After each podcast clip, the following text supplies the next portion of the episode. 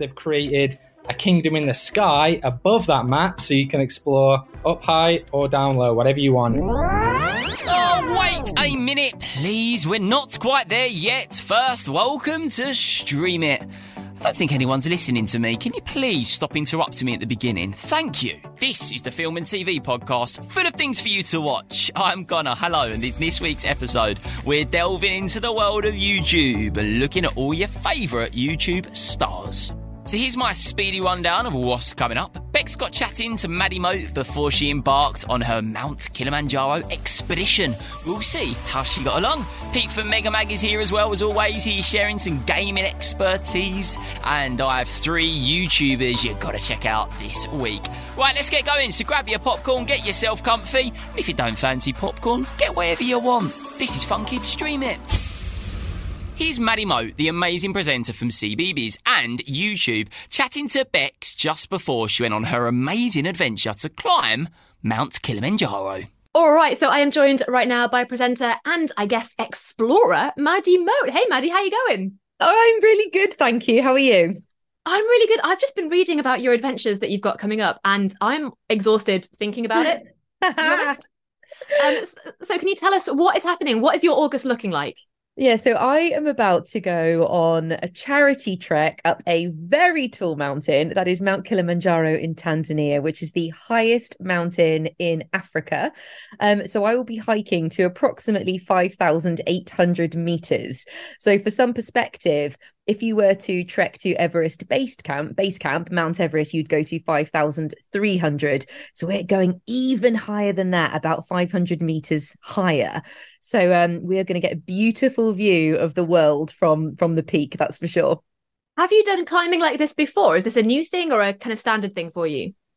I have never gone anywhere this high. Um, mountains. I mean, I enjoy. I enjoy walking. I've always enjoyed hiking. Um, I love an adventure. I enjoy a challenge. But this will be the most uh, the most challenging walk or trek that I've certainly ever done. Now, you said you're doing this for charity. Tell us a little bit about the charity you're doing it for.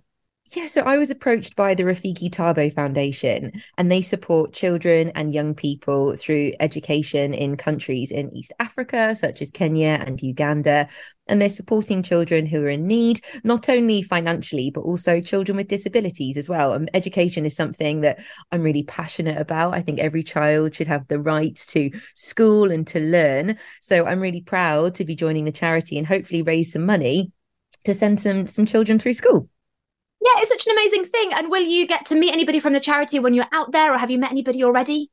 Yeah, so actually, fortunately, a couple of people who are going to be going on the trek, um, they are graduates of the charity. So oh. they themselves were supported by Rafiki Thabo um, when they went through school. And so they have the experience of what it's like to um, work with the charity. And, you know, they've had their lives transformed because they had the support through education. So I'm really looking forward to talking to them and finding out how the charity was able to support them whilst we're uh, spending many, many hours walking uphill. I mean, you'll have plenty of time to chat. Let's face it. Although maybe you'll be out of breath. I don't. I don't know. I think I'd be exhausted, to be honest. No. Well, that's the thing. So the thing that everybody says is that you know you need a certain level of fitness, but actually the most challenging thing about climbing Mount Kilimanjaro is the altitude, because actually the higher you get, the trickier it becomes to breathe because there is just less available oxygen in right. the air. So I think talking and walking will become harder as we get higher. But um, there's plenty of time for us to stop and acclimatize. So actually, the trek is seven days long, and it will take us about six days to get to the peak, to the very top of the summit. But we'll come down in about a day and a half. No so the, way. Yeah. So the important thing is that we take lots of stops um, to help your body acclimatize and get used to the lack of oxygen. Because if you were just to rush up to the top, having never been to those sort of heights before, you would feel very, very sick. Um, so there is a possibility that some of us might suffer from altitude sickness, but there are precautions that we can take. And I think taking it slow and steady is one of the main things. But there'll be plenty of time sat around the camp to um, hopefully chat if we can get our breath. yeah, well, who else is going with you? Because I imagine you must have guides, you must have people walking you up there, right?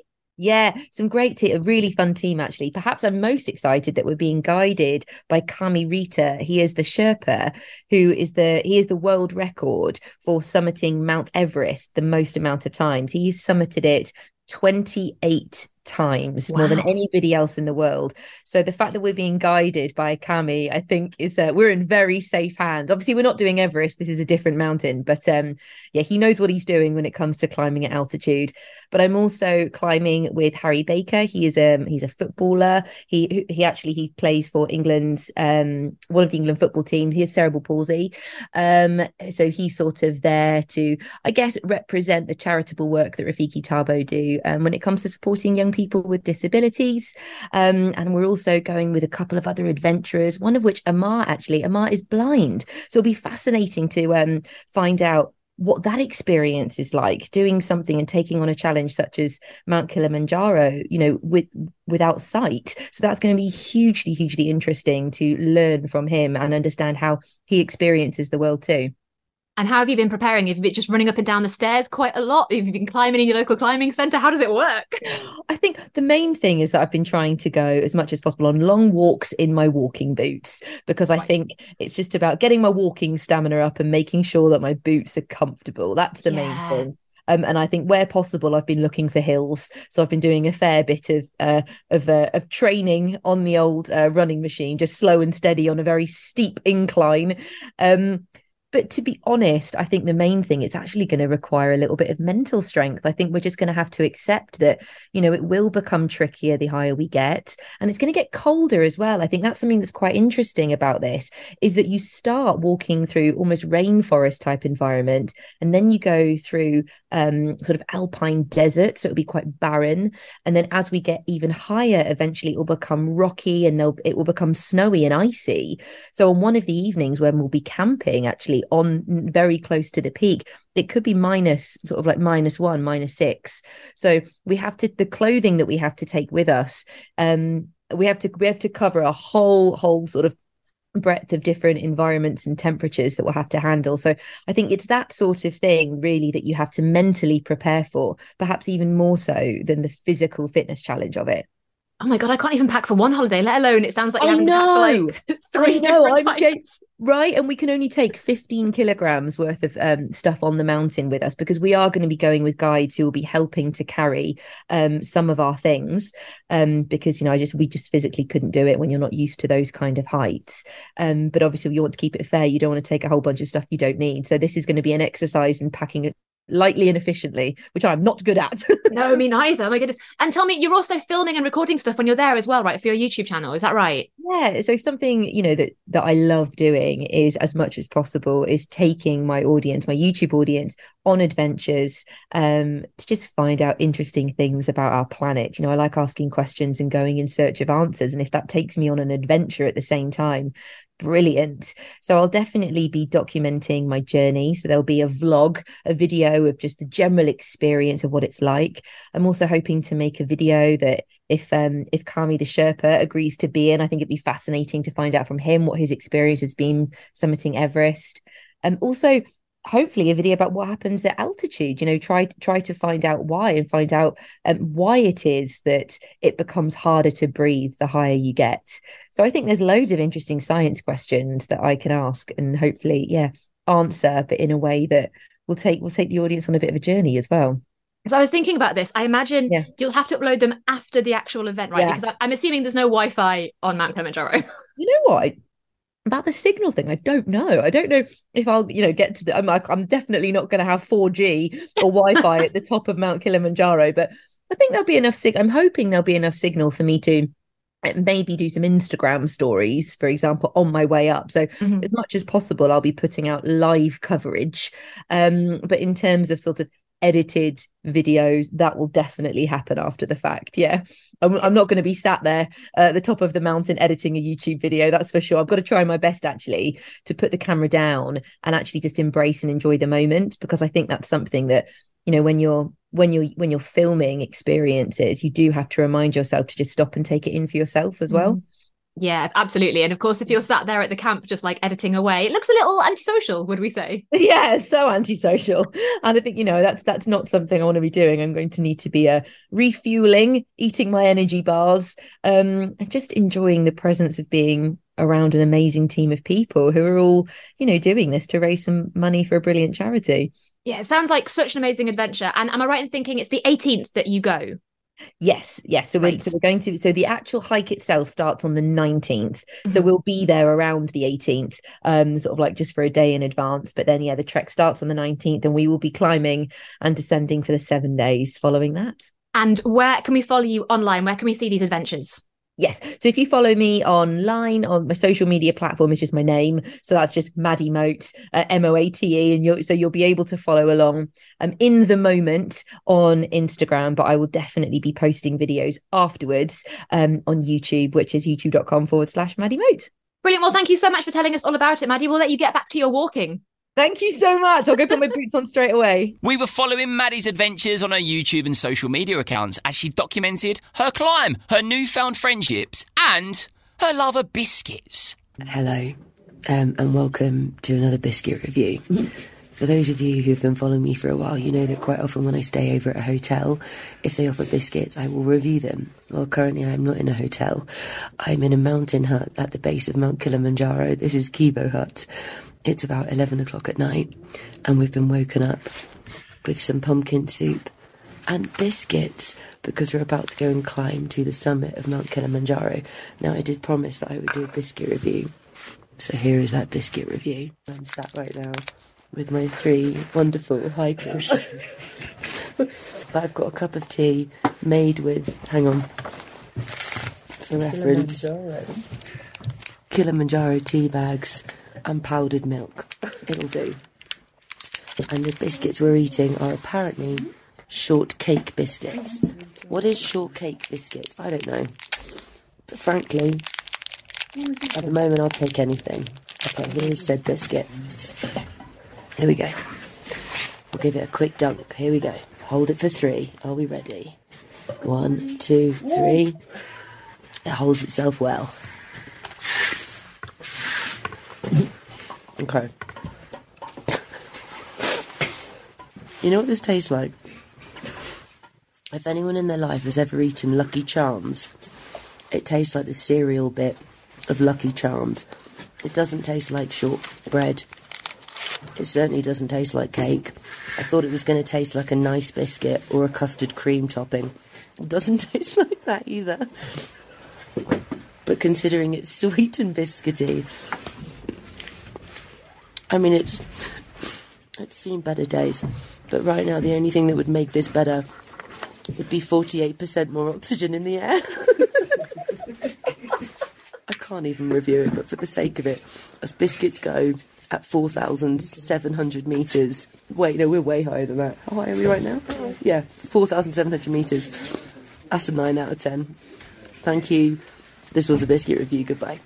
Now it's time we hear from my good friend Pete from Mega Mag. Pete! How's it going, Conor? It's going, going, going good. I have to say, and I'm really, really excited because I have been told by a, uh, a little, a little secret person that tells me what's coming up that we're talking about Zelda Tears of the Kingdom tonight. That's right. It is the biggest game of the year by far. One of my favorite games of all time's got a sequel, Zelda Tears of the Kingdom. Here we are. Right, so this is out on Nintendo Switch, and if you're a fan of Nintendo Switch games like myself, I love Nintendo Switch. I'm sure you've probably already played the first Zelda. That was a big one, wasn't it? That was probably like my favorite game ever. It was one of the biggest games on Nintendo Switch, and it sort of got me back into gaming. I absolutely loved it. Yeah, I think so too. And also, I know that it was so popular amongst so many ages. That's the thing with Zelda. You can play it when you're like super young.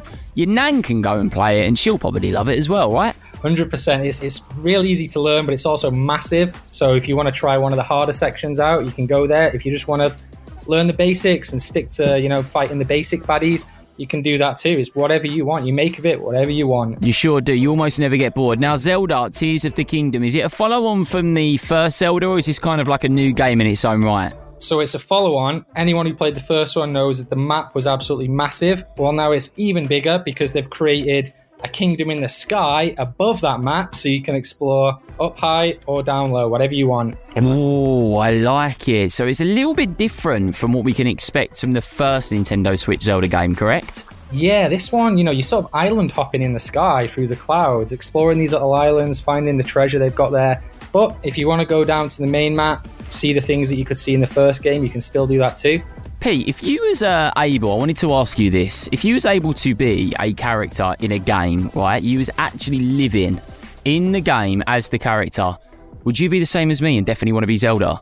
Uh, it's a tough one because I love Pokemon too. I love Pokemon, Yeah. so you know, running around the Pokemon universe is one thing, but when I play Breath of the Wild, I think I'd rather live there. It's Yeah. insane. If you look out your you look out your window at breakfast, there's an awesome dragon flying past.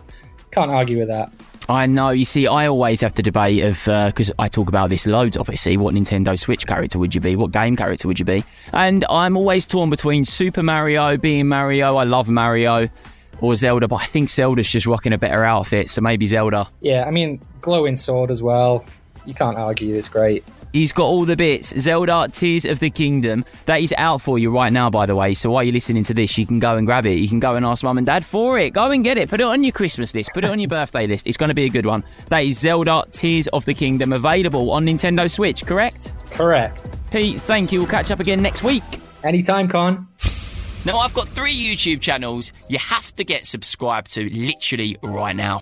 First up is Dan TDM. This guy is awesome. His account used to be known as the Diamond Minecart, but now Dan TDM is one of the most successful YouTubers ever. He is gaming obsessed, dog obsessed, and so funny. I've got to recommend his video. I did all this for a Minecraft camel. Yeah, it's so funny and totally ridiculous. Go check it out. Ah, up next is one of my all-time favourites. A little bit frustrating to watch though because you'll wish you were part of the crew. Dude Perfect. Think trick shots, mad skills, and hilarious stunts. And when I say trick shots, like some of the most unbelievable trick shots you've ever seen. These guys are epic. These videos basically have a group of guys trying to succeed at the hardest trick shots they could master. These make you want to try catching a ping pong ball in a cup while riding a bike. But I've got to say, don't try these at home. I've got to recommend their video, Angry Birds in Real Life. It's so good, so much fun. Go and have a watch. That is Dude Perfect. And finally, well, a YouTube special wouldn't be a YouTube special without Mr. Beast. You probably already know who this is. Over 100 million subscribers. That's lots of people. Mr. Beast creates the most epic videos, and I am obsessed. Why not get someone from every country in the world to compete against each other for a quarter of a million pounds? Sounds difficult, but somehow Mr. Beast manages to make it happen. He tries surviving stranded at sea for a week, by the way, explores the most expensive hotels in the world, and gives away so many prizes. And that's all we've got time for on this week's episode of Stream It. Now, if you enjoyed the episode, give us a follow so you don't miss future episodes. And please do rate the podcast five stars too, especially this one, because all of those YouTubers are five stars, and uh, I think I deserve it too. I'm Conor, and Stream It is made by Fun Kids, the UK's children's radio station. And this episode was produced by the great Hebe Lawson. Oh, and edited too. Yeah, she does it all. If you want to get involved with episodes in the future, head over to funkidslife.com forward slash stream it to see how you can hear your voice on the pod. See ya!